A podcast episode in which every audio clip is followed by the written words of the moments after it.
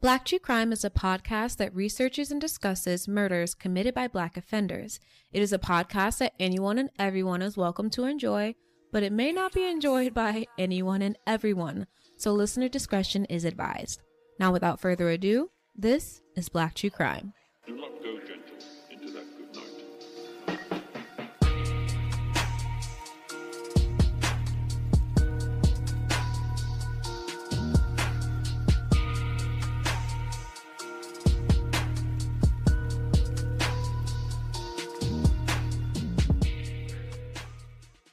Hello, everyone. Hi, guys. I'm Kayla, And I'm Christian. and this is Black True Crime. If this is your first time here at the show, friend, welcome and hello. What's poppin' slime? We're so happy to be here this week. One, because it's another week and we love being here with Mhm. y'all. Two, we're a little late, so thank you for your patience. And three, we have a big announcement. If you guys are on social our social media at least, you guys already know I am with child. Woo, woo, woo, woo, woo, woo, woo, woo. Kayla has a kid in her belly, period. She's finna come with a boy, period. Oh, Okay. N- you told him it's a boy? Not yet, but Oh. I it's on social media. Yeah, I'm having a boy, y'all, and I'm super excited. I'm 12 weeks t- exactly today, so that's really dope, and I'm glad I finally got to share it with you. Y'all, it's a boy, okay? I'm gonna be the best auntie in life, and I just cannot wait for this moment. And it honestly makes me a little sick because I'm so excited. Yeah, And I think I need to take three months off of work and it's just Yeah. going to be insane. So thank you for all the congratulations. We're Oh. in this together. oh, we love it so much, y'all. I feel y'all are so sweet. I have a my tooth hurts. That's how sweet y'all are, and it really makes me feel special. So thank you guys for being on this journey with me, with me and my sister, and just supporting With the show. Terrell. Oh yeah. yeah, him too, Chet. Him too. So okay. And because of the baby, we had to make some changes, a lot of changes to the tour. So please get on the social media. We post everything that's going on there at Black True Crime Podcast on Facebook as well. And you can just visit www.blacktruecrime.com to see what's going on with that. But I don't want to waste too much time. I want to really hop into this week's case. It was intriguing to me.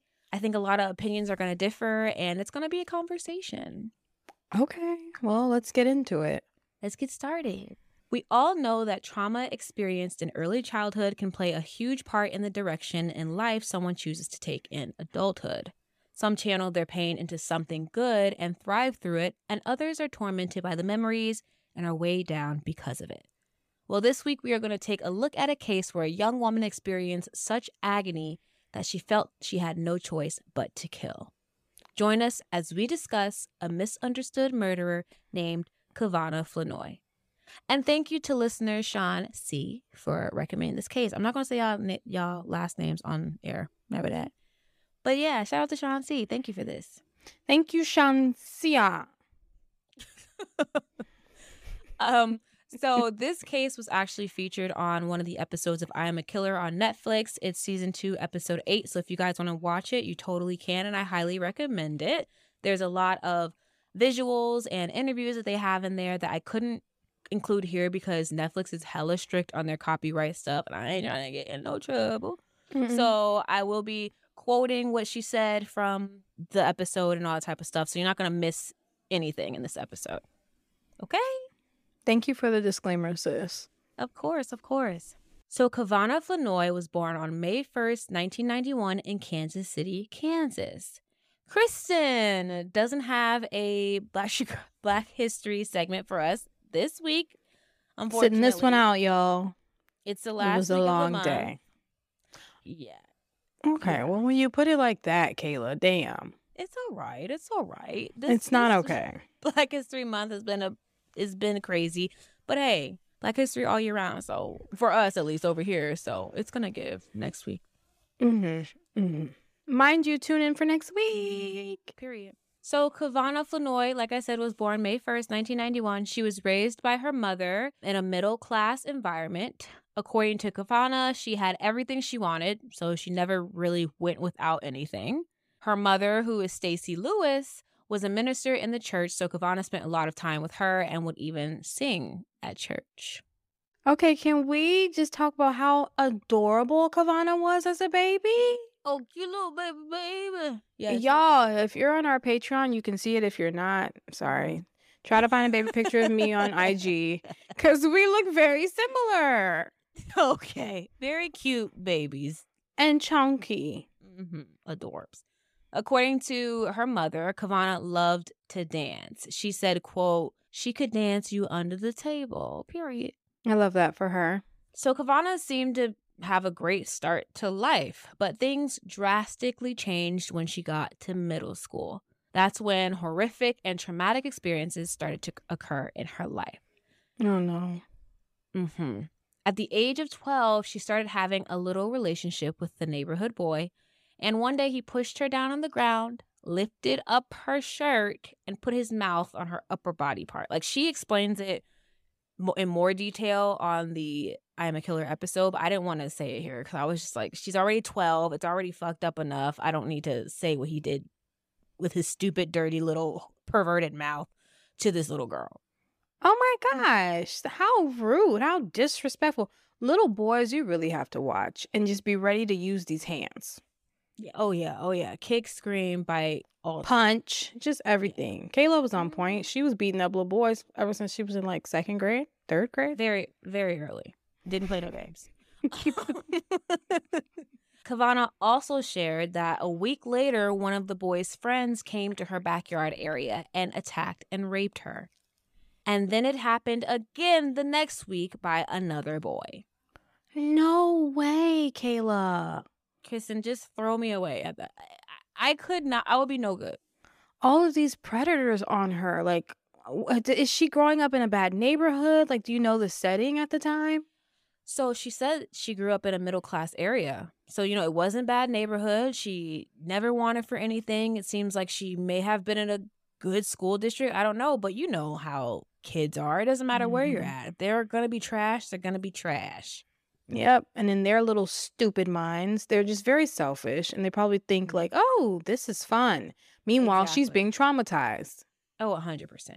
And she snitches on them. Like she reports the attacks, all three of the attacks, but nothing ever happened. Like there was no real justice for her. And this just really fucked her up because it doesn't just happen once, but three times, and then nothing happens to make sure it doesn't happen again. So you can just imagine she already doesn't trust law enforcement. She doesn't trust the justice system that's supposed to quote unquote protect. or even her parents because like at 12 years old you don't run and tell the cops first you tell your you tell the adults what are the adults doing on her behalf Well, I feel like her mom was supportive in her telling about what happened. You know, I don't think her mom was like, I don't believe her because you can see in the episode, her mom even says, you know, she said they were trying to make her do something that she didn't want to do sexually. So, and mm-hmm. that's not okay. And she felt like whatever happened after that was justified. ooh what happens is Kristen, we're going to get there. You know, we're going to get there. So after her attacks, there was an attempt to get her into some counseling, you know, to talk about her feelings and get through them, but she said it only infuriated her even more. And there was an attempt to put her on medication. She didn't say which one specifically, but maybe it was like an antidepressant or a mood stabilizer. But she said the meds only made her sleep all the time. And obviously that didn't help anything. i think there's a whole nother like controversial topic surrounding kids taking medications for Mhm. childhood trauma Yeah. Mm. I don't know how to even begin to start dealing with something like that. I mean, I went through a childhood trauma and I didn't probably didn't deal with it how I should have. I just pushed it down, ignored it, and act like nothing happened, you know, and I feel like I t- came out fine, but that's not the solution for everyone. yeah Um, and we see that with uh Cavona. She needed she needed help. That's so sad. Instead of just getting it right and locking these boys up or doing something, now you have to medicate the victim because she can't get over the fact that she was traumatized. Right. And then to add insult to injury, nothing happened to the boys. They weren't even, you know, punished. And I don't know if they weren't punished. She just said nothing happened to them and as far as like it was a slap on the wrist. That was what she said. So just really, Mhm. really sad. And she's a teenager at this point and she's suffering deeply and doesn't know how to deal with it or what can help her. So she decided to turn to drugs and alcohol to numb her pain. And we know alcohol and drugs don't really help. So at the end of the day, she was just more miserable overall. I get it. She was trying to cope.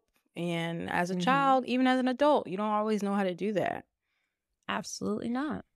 By the time she was 16 years old, she was pregnant with a baby boy, and this huge change made her feel like she needed to do better. And she needed to prioritize protecting her child and herself at that point. At all costs. at all costs. But her solution was, and she says this in the episode, quote, I felt like if I go and get a boyfriend myself, then I will have somebody to protect me. And that was no good either, end quote. So she did Mm. not get the outcome that she was expecting from getting a man in her life. Did she have a father in her life? No, she was raised by her mom. No, that sucks. Especially when she's Yeah. looking for something, someone to protect her, and she didn't even have a daddy to do it. Looking for someone to love me. Yeah, yeah, yeah. So I just feel bad for her because you know she's lost and she's trying to figure it out. She's trying to do the best she she can. Cavona was still using drugs. I think she was just smoking weed, nothing too crazy, but she was drinking as well. And when her new boyfriend would engage in it with her, he'd become abusive. Mm. How annoying. Why can't we just find a good man in these stories? I'm so sick of it. I'm so I'm so sick of it. So he would start hitting her and punching her to the point that one time he beat her so bad that she blacked out and she was rushed to the hospital. Wow. And you know her son was probably around. Yeah, definitely. So just trauma after trauma after trauma. Just. Perpetual trauma. Okay. When the police arrived to take her statement and asked if she wanted to press charges, she said no because she felt like nothing would happen to him. Like the most he would get is probation. So what was that really gonna do to help her? Nothing. And it won't keep him away. What's she gonna do? A restraining order? Those They don't. They laugh in the face of restraining.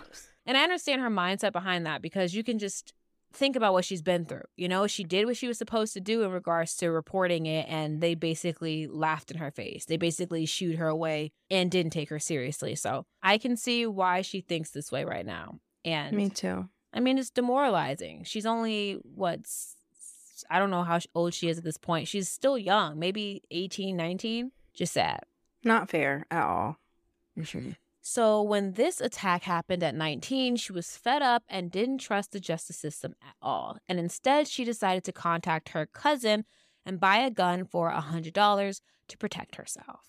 And that's not I period. So far, so great. Like Sounds sounds like a great deal. sounds, sounds like a great I- deal. Sounds like a great idea. Okay. Mhm. I need a gun and I and I'm not even in a life threatening situation and I still want to buy one. Exactly. She said she never left the house without it after that. So she'd always have like in her backpack or her purse and, you know, always kept it on her. So one day she went into a liquor store near 78th and State where she was living at the time to get her some liquor. Mm-hmm.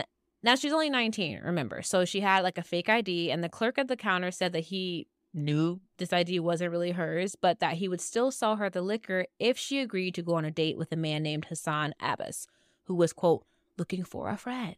Mm, Okay. And she really wanted that drink, child. So she agreed to the date. I mean, it's something I can see myself doing, unfortunately. At 19, yeah, probably. We were Maybe not for stupid. liquor, but for No. a little smoke. yeah, yeah, we we had our thirsty moments. mm-hmm. So the day the date was scheduled, she dropped off her son at her mother's house, who really wasn't comfortable with her going on the date. Her mother even told her, I feel like something really bad is about to happen. But Mm. Cavona went anyway. Well, at least she it's told not- her mom she went. Like she told her mama, I'm going on a date. Mama was like, Don't do that. Which sounds like our mom, very prophetic. Mhm. And of course, she didn't listen. And we've had those moments too. A hundred percent. Hassan picked her up from in front of her house, and the plan was for the two to go to Golden Corral, but they got on the highway and were driving for a while. And a while is like 20 miles. So that's Hmm. pretty, you know, pretty far. That's a little drive. And a little out they the were, way. Yeah, and they were into the city called Platte City, Missouri.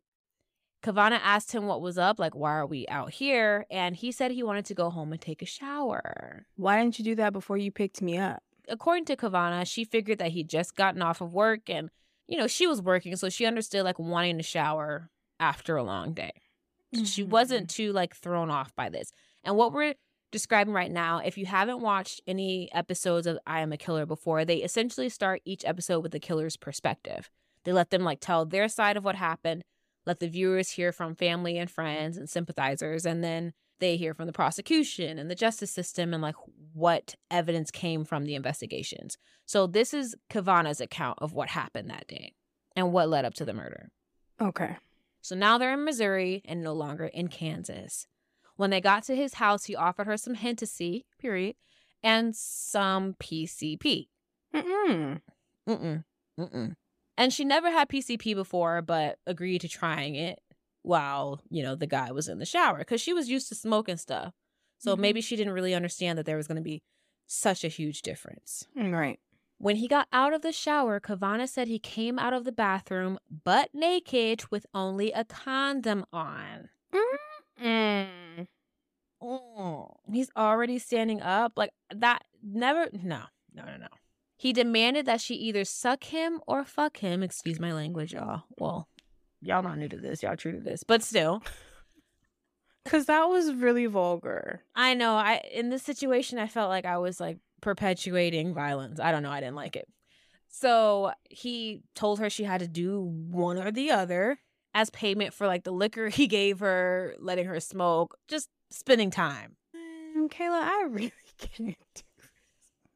What is wrong with men? Who do you think you are? Like, you give me some liquor and some PCP, and you think I'm about to touch you? Was that the agreement when I got in this doggone car? Because I wouldn't have went. Like, what do you think I am? Who, what is going on? I don't even understand wh- how they get from A to motherfucking Z. Like, what happens in between in their heads? Right. It's if that's what you want, go pull up on the corner of OBT. Go pull up on a street where you know that's what you getting when you go out there. Oh, you know, absolutely. Cavona, she begged him to just let her leave. She didn't want to do it, but he wouldn't. And instead, he laid down, preparing for, I guess, whatever he thought she was going to do to him. She tried to walk the other way toward the door, but he said no. So she pulled the gun from her purse and, quote, I closed my eyes and I shot. Mm. She then said, quote, and this is from the I Am a Killer episode. She said, quote, after I shot, he ran toward me. And when he ran towards me, I'm like, you know, me as a kid looking at the movies, when you shoot, you know, they cannot move anywhere. And no, he came running after me and told me to give him the gun. I shut the door and he tried to bring the door this way, as in like opening it. And so I'm shooting through the door and I'm like, please stop. So then after that, I ran, grabbed his car keys, and he's still chasing me out. And I got in his car, end quote. Okay. So she's a horrible shot, if this is the truth. Or he's like a mammoth of a man because she describes him as a six seven, like he's six foot seven. He's Sudanese. I did see that. There was no information on what this man looked like. Even in the episode, they never show a picture of him. So I don't even, I can't corroborate it, you know, for you guys, unfortunately. But yeah, she also took his wallet with her. Mm. And since, hmm and since she didn't know where she was, she said she just kept driving straight and ended up going to her cousin's house, telling him that she was scared, she did something bad, and she didn't know what to do next. So I assume the cousin suggested calling the police, but Cavona was like, this is what she said, quote, I wasn't going to call the police because I'm like, well, what are they going to do to help me? And. Well, they wouldn't help her. She's correct. If anything, they would help him because he's Yes, the he's one that was shot. shot. multiple times. So, yeah, unfortunately, or fortunately, however you guys look at this, Hassan Abba ended up being shot once in the chest, once in the face, and once in his side, and he would end up dying from his injuries. Jeez. Mm-hmm, mm-hmm. And like I said, I couldn't find any information on what he looked like, um, anything like that. I wanted to mention that because we had someone write us saying, "Oh, when you say you don't have information, that like upsets me because I live in the details." Well, ho, if there's no details to share, what do you want me to tell you? Want me to make something up? Right. You want me to draw a picture? I don't even know. Anyway, if there's no information to give, leave it at that. Or if you feel like you can do better, go research it, and let us know what you find. Yeah. Well, Cavona wouldn't be arrested for the murder until three days later. You know what? Okay, if Cavona's story is accurate, my thing is, is like you got shot in the side. Okay, I can see him continuing to come after her after getting shot in Mhm. the side. Oh my gosh, she is low key adorable. Whoa. She she looks super innocent in my opinion. Like she doesn't look like she's looking to just For who she can trouble. shoot. You know, right. I don't get that vibe. But she does look like she has a dark side. But if anything, she like wears her innocence. But um, my thing is like, okay, if you got shot in the side, one, boom, I could see him keep coming for her, like give me the gun type stuff. But if she's shooting through the door and got the him in the chest, you know, if this is the way it happened, if you got shot in the chest and head, how in the heck was he able to follow her to the car, like chase her to the car type stuff? He didn't make it out of the front door. He was just still chasing her through the house. So when he is found, we'll talk about this, he's like in the doorway. Mm. When Cavona was brought into custody, and remember, this is Platte County, Missouri. She's not in Kansas City anymore. The detectives wanted to question her about what happened that day at Hassan's house. She explained to them that she felt like she didn't have a choice. He was trying to essentially rape her and wouldn't let her leave. So, because she felt like her life was in danger, she did what she felt was necessary to survive. Okay. It's giving one plus two equals three, right? Right. And she's been a victim before and she's tired of being a doggone victim. Absolutely. Now, a little background info on Platte County. It's super Caucasian, root of the Caucasus based. And I don't want to just mm. say because it's predominantly white, it was predominantly racist, but even the assistant appellate defense attorney said that it was giving a little bit of prejudice. She even said if it was a white girl that was in a similar situation, the outcome would have been very different. And So for a white that. woman to say that Mhm. from that county, you could tell she knows exactly what be going on right. behind closed doors. So while Cavona was being interviewed, they decided to leave her in the room with a pen and a notepad. And the lady detective told her to just write whatever she felt like she wanted to. She could write a letter to her mom or to God or whatever she wanted. And in this writing, one particular sentence stood out to investigators. And it was, quote, I pushed him down like I was about to fuck him. I got the gun and I pulled the trigger. End quote. Hmm. So she shot him up close. Yes. And I'm going to show you guys in a little bit some pictures of the crime scene. It seems like the way that she says that from that sentence, she was standing over him or obviously had him in a, like a vulnerable position. But you Mhm. never think that someone that is to be raped or, you know, taken advantage of, you don't think that they would push their assailant down in a vulnerable position and then shoot them I like, I just- understand that. you know but then again they they took this one piece out of everything that she wrote and kind of just ran with that and used that as oh see she knew exactly what she was doing she was the aggressor and instigated the attack Okay. At the same time, like you can know you're in a position where you're gonna have to fight for your life or or Mhm. fly for your life, that fight or flight.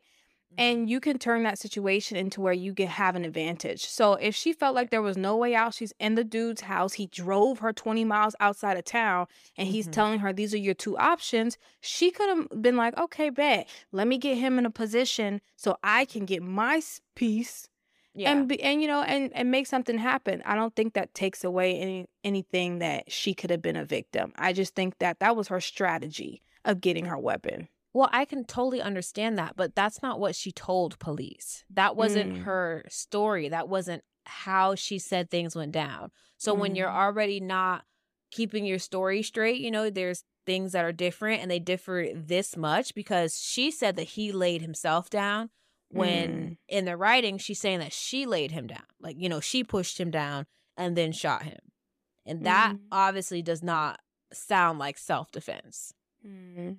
and this would not be the only thing that led police to draw this conclusion. So now we're going to talk about the evidence the police found at the scene and throughout their investigation. okay On March 9th, 2010 at 7:23 p.m., Platte County Police received a call from a man named Hani Osman saying that he just found his roommate lying on the floor in a pool of blood in the doorway of their apartment. So if you're on Patreon, you can see this is the apartment that they were staying at, and he was kind of in the doorway of the blue door. Okay. When EMS workers arrived at the apartment at Northwest Gateway Drive, they could tell that Hassan had suffered multiple gunshot wounds, but he still had a faint pulse. So they rushed him to the North Kansas City Hospital, where he was later pronounced dead. Mm. Well, rest in peace. Rest in peace. Or not. I don't know. I don't know. just know. rest. Kristen. Someone's dead, and we didn't. We, you know, I, I, I'd prefer to see him in prison. I guess. Right. Like, who am I to say you deserve to die? Right. Especially when we don't have all the facts. exactly. So that's when the police and crime scene investigators started to process the scene. They noted that Hassan's wallet and car were missing and his cell phone. So she Mm. took she took all three of them. She cleaned them had time to take. She had time to take it all. Doesn't sound like it was too too rushed to get up Right. out of there. There was blood found on the victim's bed. So if you're on Patreon, you'll see his bed. This is where she shot him initially. Mm. And then there was also some on his walls and the bedroom floor. And then I'm also showing a picture of the living room area. So you can see there's like some blood there. And a little bit of scuffle has taken place. Right. They also found a size seven pair of women's tennis shoes in his room. So obviously they're assuming that those belong to Cavona. Cabana. Mhm. They also learned that Hassan had Cavona over to his home not once, but twice. She actually spent time at his home the weekend before the murder happened. Oh, well, this is getting Mhm. juicy. Yes, and it was also before she purchased the gun. So she purchased the gun on March 6th, and the murder happened on March 9th. Ooh, Havana, that's not looking good. It's, it's, it's not looking good at all. That's looking premeditated. Mhm. Now, at the time, they didn't know it was Cavona exactly, you know, the woman that was visiting him, but two witnesses would later pick her out of a lineup. So I'm assuming the two witnesses were the roommate and the liquor store guy that set them up in the first place, Okay. but I didn't see it, you know, stated specifically anywhere. Investigators learned that Cavona tried to use Hassan's credit card at a gas station uh, shortly after the murder. And they claim Kristen. And they claim that Cavona was aware that Hassan was supposed to be receiving a tax return of about $2,300 that weekend. So to them, it's looking more like a robbery gone bad. I'm like, dang, Cavona, you're annoying me. Like, there's real victims out here, and you don't seem like you one of them. In this, in this, In case, this sense, right? it's not looking good. I mean, taking the cell phone, taking the wallet. I don't understand. If you were really fearing for your life, you would just get out of there, right? You wouldn't try to take his belongings, I don't think. That's where it made investigators feel like, okay, her intention was to go over there and do something else. And if your intention is to go over there and rob somebody in the first place and you end up killing them, you're just as culpable. You know, they don't Mhm. they don't they're not lenient on you. Right, because it's giving premeditated. Exactly. So, according to what police believed happened, Cavona shot Hassan the first time while he was laying in the bed. He was able to get up and then she shot him again. This time it was in the chest and the face. And he continued to follow her out of the room. And that's when she shot at him again, but she missed. And then she headed out the door. So, when she claimed she was shooting at him through the door, there was no physical evidence to support that claim. No bullet holes, no casings, nothing. Mm-mm. It wasn't. They obviously had you know casings in there from her forty caliber gun, but shooting through the the door, trying to you know it that wasn't what it was giving. So another so it already, I was about to say, it, just looks like she's lying to them. Mhm. When police confronted her on March 11th, Cavona was cooperative and agreed to go with them to police headquarters to answer some questions. This episode is sponsored by BetterHelp. As you guys know, I recently shared that I'm pregnant. Period. And if you guys know any pregnant women, you know there's a lot of emotions that run with that, just being pregnant, and then even outside of that, just being a living person in 2023 and figuring out how to manage all that and manage keeping my stuff together is gonna be a lot. I totally understand, sister. Like I've been telling you for years, I need therapy from the things we've went through. Like who doesn't want to become the best version of themselves moving forward? So if you've ever had a relationship where you have been the toxic person or you mm-hmm. attract toxic people, mm-hmm. that's an excuse to basically dive into why am I the way that I am? And I think BetterHelp can help you do that. Absolutely. BetterHelp connects you with a licensed therapist who can take you on the journey of self discovery from wherever you are. It's available online and it's super, super convenient. And if you match with a therapist that you're not really vibing with or you're just not, you know, getting the feels, you can switch anytime. Y'all know that therapy in the Black community is becoming a thing, um, but it wasn't always. So why don't you just jump on the wagon and see what it can do for you? Why not try? And the best way that we recommend trying is using BetterHelp. If you go to betterhelp.com slash crime today, you can get 10% off your first month. That's BetterHelp, H-E-L-P dot com slash crime to get 10% off your first month. Okay, back to the show.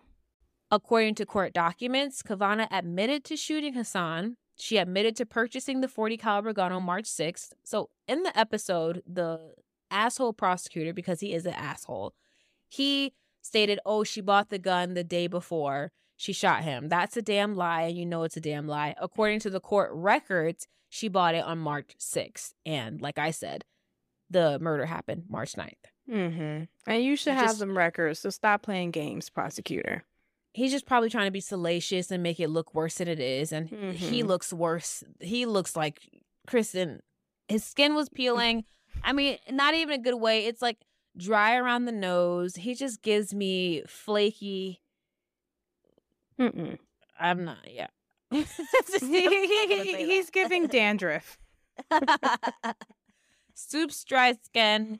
He's the type that doesn't believe he gets ashy, but you can tell, you know, he's his yeah, no. Looks a mess. All of that. Don't like him. So Cavona also admitted to taking the car, and then Kristen, she switched the license plates on them. So she changed the license plates from her car to Hassan's car. Kayla, if you don't go, Kristen, she stole his car and had no plans of getting rid of it. She was going to use it for herself. Kayla, she stole his wallet. She stole his car. She Stole knew exactly. phone. Stole his life. Good lord, she knew what she was doing. I mean, that's what it looks like. That's what it's giving as you continue to unveil more evidence. Because at first, I was on Cavona's side, period, victim. Mm-hmm. But now, no. It just looks really bad, Cavona girl. I can't excuse if I was on a ju- jury and I heard the facts of this case and heard what you did afterward. It's hard to believe that you acted in self defense because you were like, okay, well, I killed him because he was about to do this to me, so I'm entitled to use his credit card or steal his car and put gas in it and change the license plate to my own. It just doesn't No. look good. That's not what you're allowed to do. You don't get to do that. So, knowing what the state had against her, Cavona's trial attorney suggested that instead of going to trial and claiming self defense, where she would be facing first degree murder. So, the state was like, we're going to charge her with first degree murder because of all this stuff that she did. She bought the gun only three days before hanging out with him for the second time. It wasn't even the first time that she hung out with him, you know? So, and then knowing about the $2,300 tax return, I mean, it was just giving, yeah, I'm going to rob him and I need this gun to help me do it. Mm-hmm. So they basically said instead of facing the first degree murder charge, you should just plead out and plead to second degree murder. Period. According to Cavona, they basically told her like if you don't plead to second degree murder, you're never going to see your kid again. So, obviously with that looming over her head, she agreed to the plea. Okay. Her attorney told the court, quote, my client has indicated to me that she has somewhat of a self defense argument, but that she is wanting to set that aside for purposes of the plea, as we believe that it may not rise to the legal standard to pass through a jury. But it is something that we will want to present in sentencing as kind of surrounding circumstances. So basically, like, we think she should plead out, but when it comes to sentencing, we're going to ask for the lowest amount. We're going to ask for 10 years because it kind of looks like self defense. Because based on what her experience is, it's self defense. And then, you know, with everything else she's been through, they were really leaning on mitigating factors. I mean, I respect that because they're trying to like give her a fighting chance, but at the same time, not taking it to court because it's not enough to seal the deal on her innocence. Correct. And then being in the county that they're in, I mean, it was more than likely that a jury of 12 Ruta the Caucus people would have sentenced her, found her guilty, and then she would have been sentenced to life in prison. So, Like they're really trying to give her a have much of fighting a choice. chance. Right. seems like it, yeah. During the hearing, Cavona was asked multiple times if she understood what she was pleading to, what she was giving up. So that means her right to a trial, her right to claiming self defense, bringing up mitigating factors like her mental health issues, all that type of stuff. And Cavona answered yes to all questions. So, two specific questions asked. They asked her a lot, but these are the two I wanted you guys to specifically hear. The plea court said, by entering a plea of guilty here, you give up any rights that you have to say, hey, I did this because I thought he was going to kill me, or I thought he was going to hurt me, or I thought he was going to rape me. Do you understand that? And Cavona answered, yes. The plea court said, is that what you want to do? Is give up those rights and enter a plea of guilty here today?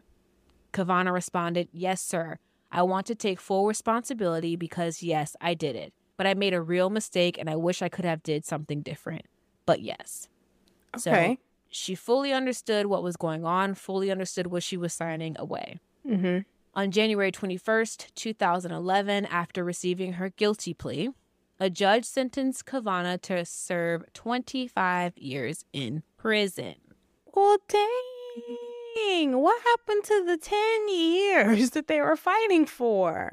Her defense team was recommending that. I'm sure the prosecution wanted the fullest uh, maximum sentence they could give her.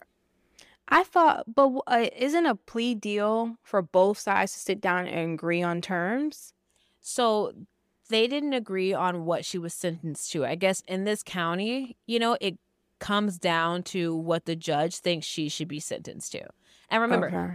the judge wasn't hearing up until the sentencing hearing. The judge didn't hear about what she'd gone through, you know, as a young girl and all that type of stuff. That wasn't put into play until that day. So the pro- the judge probably already had their mind made up. Let's be real. That's unfortunate because I would have looked at that and been like, uh uh I want my money back. Kristen, you can't. well, And that sucks. You can't. happens. No refunds on this one. it's kind of what happens later. We're going to get to it. A doctor named Dr. Marilyn Hutchinson, who was a psychologist that evaluated Cavona after the murders, determined that Cavona absolutely showed signs of post traumatic stress disorder stemming from the sexual abuse she experienced during her early teenage years. According to court records, quote, Dr. Hutchinson diagnosed Flano- Flenoy, which is Cavona, with major depression, recurrent severe, generalized anxiety, post traumatic stress disorder, and a personality disorder with trail with traits of depressive, borderline, schizotypical, paranoid, and antisocial disorders that could dissipate over time. End quote. So she's messed up. So it's a fun house in there. Crazy town. Mm-hmm. And, And, she's trying to hold it together. Yeah, according to the psychologist. So, despite all of that, the prosecution and the judge felt she deserved 25 years. And technically, she was sentenced to 25 years for the murder charge, 20 years for the armed criminal action charge, and then five years for each of the two theft charges that she got. But the sentences were to run concurrently. So, the most she will serve is 25 years. Okay. Mm-hmm. Ooh. Yeah, it's not looking good. So what did Cavona think about this sentencing? She was not happy about it. Three years after her sentencing, she filed an appeal, basically saying, like, hey, I want to kind of revoke my guilty plea. Like, I want to take that back because one, it was kind of coercive to say, okay, well, you don't really have a choice other than to plead to second degree. Mm-hmm. And the assistant appellate defense attorney that was representing her, her name was Kate Weber. She said 3% of cases go to trial. Only 3% of cases. And that's because if any more goes to trial, they will be a mess. Their hands will be tied. They don't have the resources to even try all of those cases. So they really, really, really like to push plea deals. And in this Mm. case, it in their opinion, it definitely did Cavona a disservice. So they wanted the conviction overturned and a new trial. Like in a way, it's manipulation, but at the mm-hmm. same time, it's also like look, we've seen this before. You could go to trial and probably get more than 25. But Yeah. at the end of the day, that's Cavona's choice. And I feel like maybe Cavona just figured out she chose the wrong one. Yeah. Yeah. Looking at spending the rest of your life in jail and not having a chance to see your child again. I mean, and then she's only like 19 at this point. She doesn't know what the fuck. So I'm sure it was like, that is my only option, you know? Mhm. And that's her attorney telling her that this is her only option. So she really was just lost. right. Um, her appeal was eventually denied, and 32 year old Cavona Flenoy is serving her sentence at Chillicothe Correctional Center in Missouri. She will be eligible for parole in 2036. Man, mm-hmm. Cavona. Mm-hmm. The prosecutor, Eric Zahnd, I don't give a fuck, was quoted to have said, quote, this defendant repeatedly shot her victim in the chest with a gun she had bought three days earlier. She murdered him and then stole his wallet and his car. She might look like a harmless 19 year old girl, but the truth is that she is a very dangerous woman. I anticipate that this defense that this defendant's criminal defense lawyer will argue she had a difficult upbringing. Those facts might explain her actions, but they do not provide an excuse for her crimes. Growing up in a tough neighborhood does not give a person the right to gun down someone in cold blood. End quote. First of all, growing up in a tough neighborhood really ain't got nothing to do with what we talking about. Like, don't assume she's from the hood unless she really was. Because she didn't grow up in a tough neighborhood. She grew up in a middle class neighborhood. She Right. never wanted for anything. She grew up in the church. She went through a lot of effed up stuff that anybody can go through no matter where you live. So it's giving prejudice based off of what he even said out of his mouth. Oh, yeah. And honestly, what do you think, sister? Do you think she would have done better with a jury up against a judge, knowing this is Platte County, Missouri? Or do you feel like she made the right choice to take the plea deal?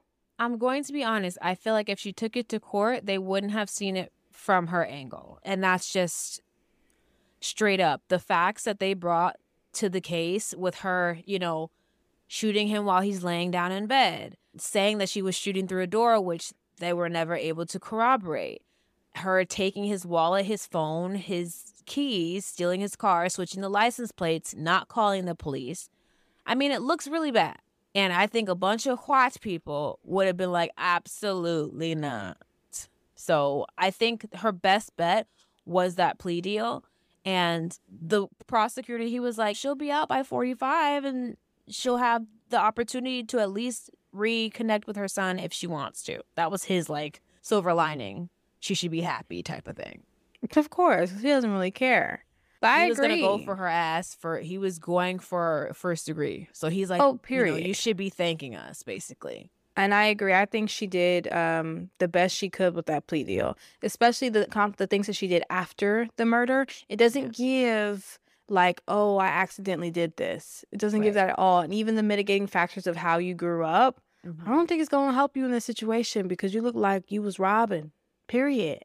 And to be honest, I'm like, I have more questions. Like, was he found butt naked? Was he still naked like she said that he was when he came out of the bathroom? Did he still have that crusty ass, nasty condom on? You know, like those Mm-hmm. are things that they could have talked about or brought to the surface to kind of corroborate what she was saying, but that's not what the justice system wanted to do. They wanted to find her guilty of this murder.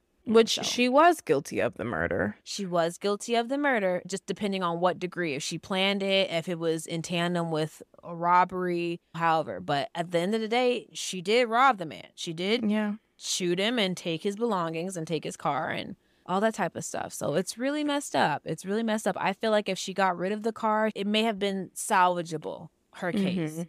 If she Mhm. didn't use his credit card, I feel like that would have probably helped. But what do I know? Well, Cavona, mm, hate that for you, girl. You know, because I, I resonate with the beginning of your story. Like, I felt almost indignified for you. But then all of the stuff afterwards, girl, you can't you can't write that off. You cannot write that off your taxes. So, So that's our case for this week, y'all. I don't know if there has been a lot of other shows that have covered it. Um, I didn't want to base everything off of the episode. I wanted to obviously look at court documents and anything else that I could find. So I definitely included that in here. Hopefully, if you've heard it before, you learned something new today.